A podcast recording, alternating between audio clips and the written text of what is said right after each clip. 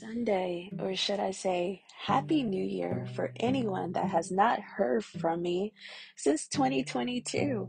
Happy New Year to you all. Thank you for joining me for yet again another Sunday Sips with Sonia.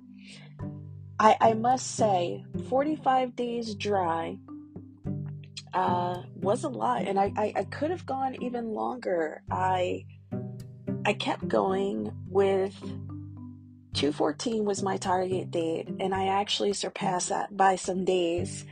I actually stopped drinking Christmas Eve, hadn't had a pour since, and uh, getting back into drinking, my first pour was the Foursquare. It was 2000, I want to say seven 2007 Foursquare, and followed by some some whiskey pours. But here I am, 45 days later, after advocating, well, 45 days plus later, after advocating for sobriety during that time, and just really resetting my body and again advocating promoting sobriety and responsible drinking um, throughout my my community, um, that of the high schools. I I did a Zoom with um, one of the colleges back home in Pennsylvania, and I I I feel refreshed. I'm renewed, and it, it, it also when you're when you're doing dry, it also just puts things into perspective as a whole if you've ever just done a cleanse for your body or meditation, so on and so forth, I, I would say, you know, if you also drink, um, uh, if you do decide to go dry, it, it's just, it's just a different plane. and, and, and, all. And, um, you know, I, I could get a little deeper on that, but I'm going to keep this as Sunday Sips with Sonia. Um, so, where did I go? What did I do? I visited Jack Rose. And Jack Rose and I have a history, okay? I've been going to Jack Rose since I lived back home in Pennsylvania uh, before moving to uh, Virginia. And it is that one place that is always going to have something for everyone. And for me, that just it delights my soul. It has just a, a ambiance and an overall um, welcoming vibe, and it's it's relaxing. So if if you're into relaxation, you you want to know that spot where everyone can go, and it's going to be Jack Rose, hands down. Um, known mm-hmm. throughout this country. You know, you say the name, someone has heard of it, been there, or they want to go there. So I'm going to get into this week's Sunday Sips with Sonia.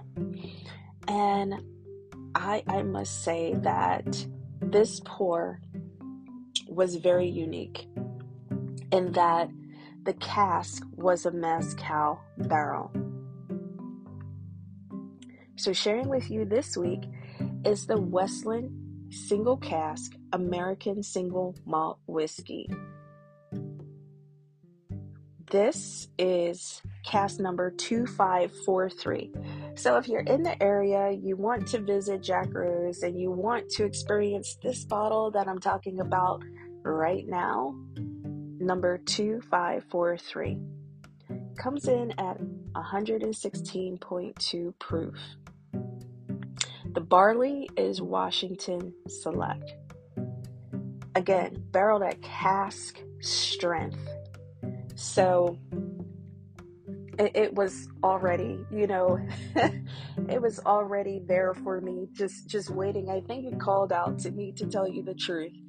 Um, being all the things that I love, particularly in a pour, and some additional, of course it could be hit or miss, you know, when you're doing these different barrels. So I'm a fan of not only cooperage, but also uh, the barrels finish, uh, experiential barrels and their finish and their and how they impart their different um, characteristics onto the spirit that is held in the barrel. This is something again. It's it's such an art. Um, let's give it up to the people that actually just step out to do that and and you know are refining the process as they go along. It's starting to trend now, picking up a lot more with different makers, but I must say it is definitely an art and a science because you have to get this just right.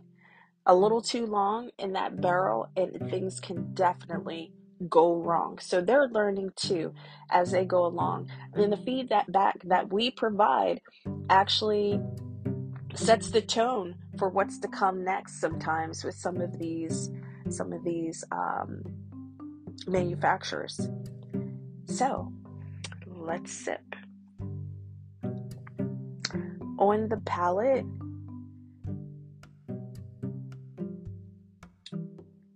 I want to leave the nose next. On the palate, I get that um, Keurig mocha. yes, I did say Keurig mocha if you've ever had the Keurig mocha, it's it's different than your mocha that you would pour out of a pack or you would um, get out at your local your local Starbucks or coffee shop. So it's that Keurig mocha really sticks out. Um, there's such refinement on the palate. You get rich, rich or- orchid fruit, but it's it's more so that agave. That agave is there, and it meets a smokiness on your tongue um, that's very earthy. Towards the back of the palate, you pick up intensified smokiness, but you also bring that mocha and that fruit with you and it's so well balanced that there really is no distinction, obvious distinction between the mid to back palate.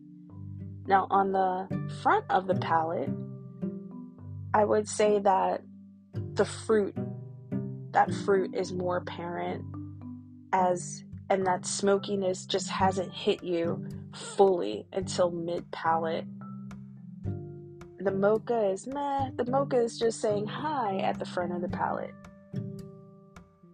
So now let me give you my nose on this.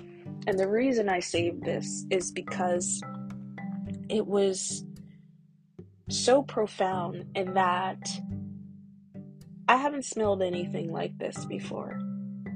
I, I just haven't. And on the nose, I I would say that someone added in some some oak, some agave, some other fruits, um, some some mocha, and just just sat it in a bowl and and put it up to your nose because when it hits you, you're getting that malted barley as well. It for me if you've ever had puffed barley cereal i i know. Um my parents both country okay? So we we grew up with malted barley cereal um, where other kids were eating the kellogg's and all that you know um, sugar laden cereal. We were getting like the the pure stuff you know what i would come to learn is like the really great stuff you know we got the brands so on and so forth without the sugars.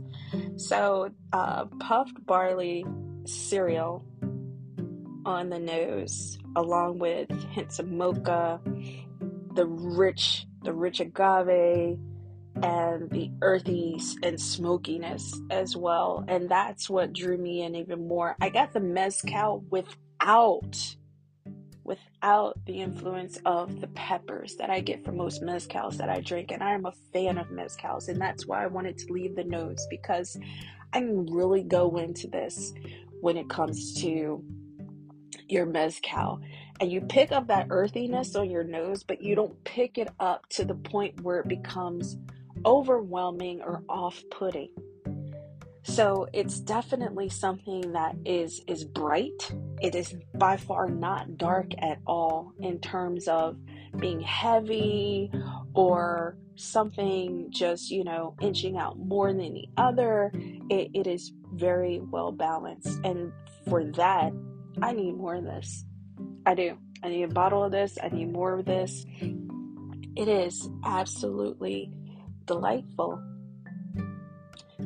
I was very pleased with this pour. I was I was happy that you know um, it was shared with me. And Westland is not at, by far not um, something that I have on my shelves. I'm not very familiar with it, and I will admit that I've had it, yes, but uh, it's definitely something that I'm to look more into. And I love to hear your thoughts as well. Please uh, feel free to send me a DM to, to reach out to me at So Dram Good or through the podcast if you're able to, depending on your platforms. So, thank you for joining me for my first, my very first of 2023 Sunday Sips with Sonia on the Truth is Barrel Proof podcast. Please stay tuned throughout the week for the other podcasters as they share with you their pour for the day. Thank you. Cheers.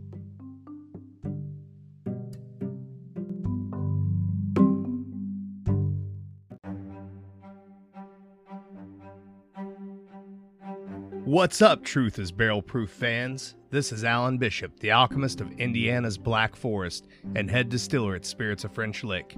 Do you find yourself drawn to the unexplained, fascinated by the Fortean, or enchanted by the paranormal? If the things that go bump in the night resonate in your mind, then tune into my brand new podcasts, If You Have Ghosts, You Have Everything, featuring first-hand accounts, collected stories, interviews, history, and speculation related to all things not of this world. Available now on Anchor, Spotify, Google, Amazon, and more. Set back, relax, and remember if you have ghosts, you have everything.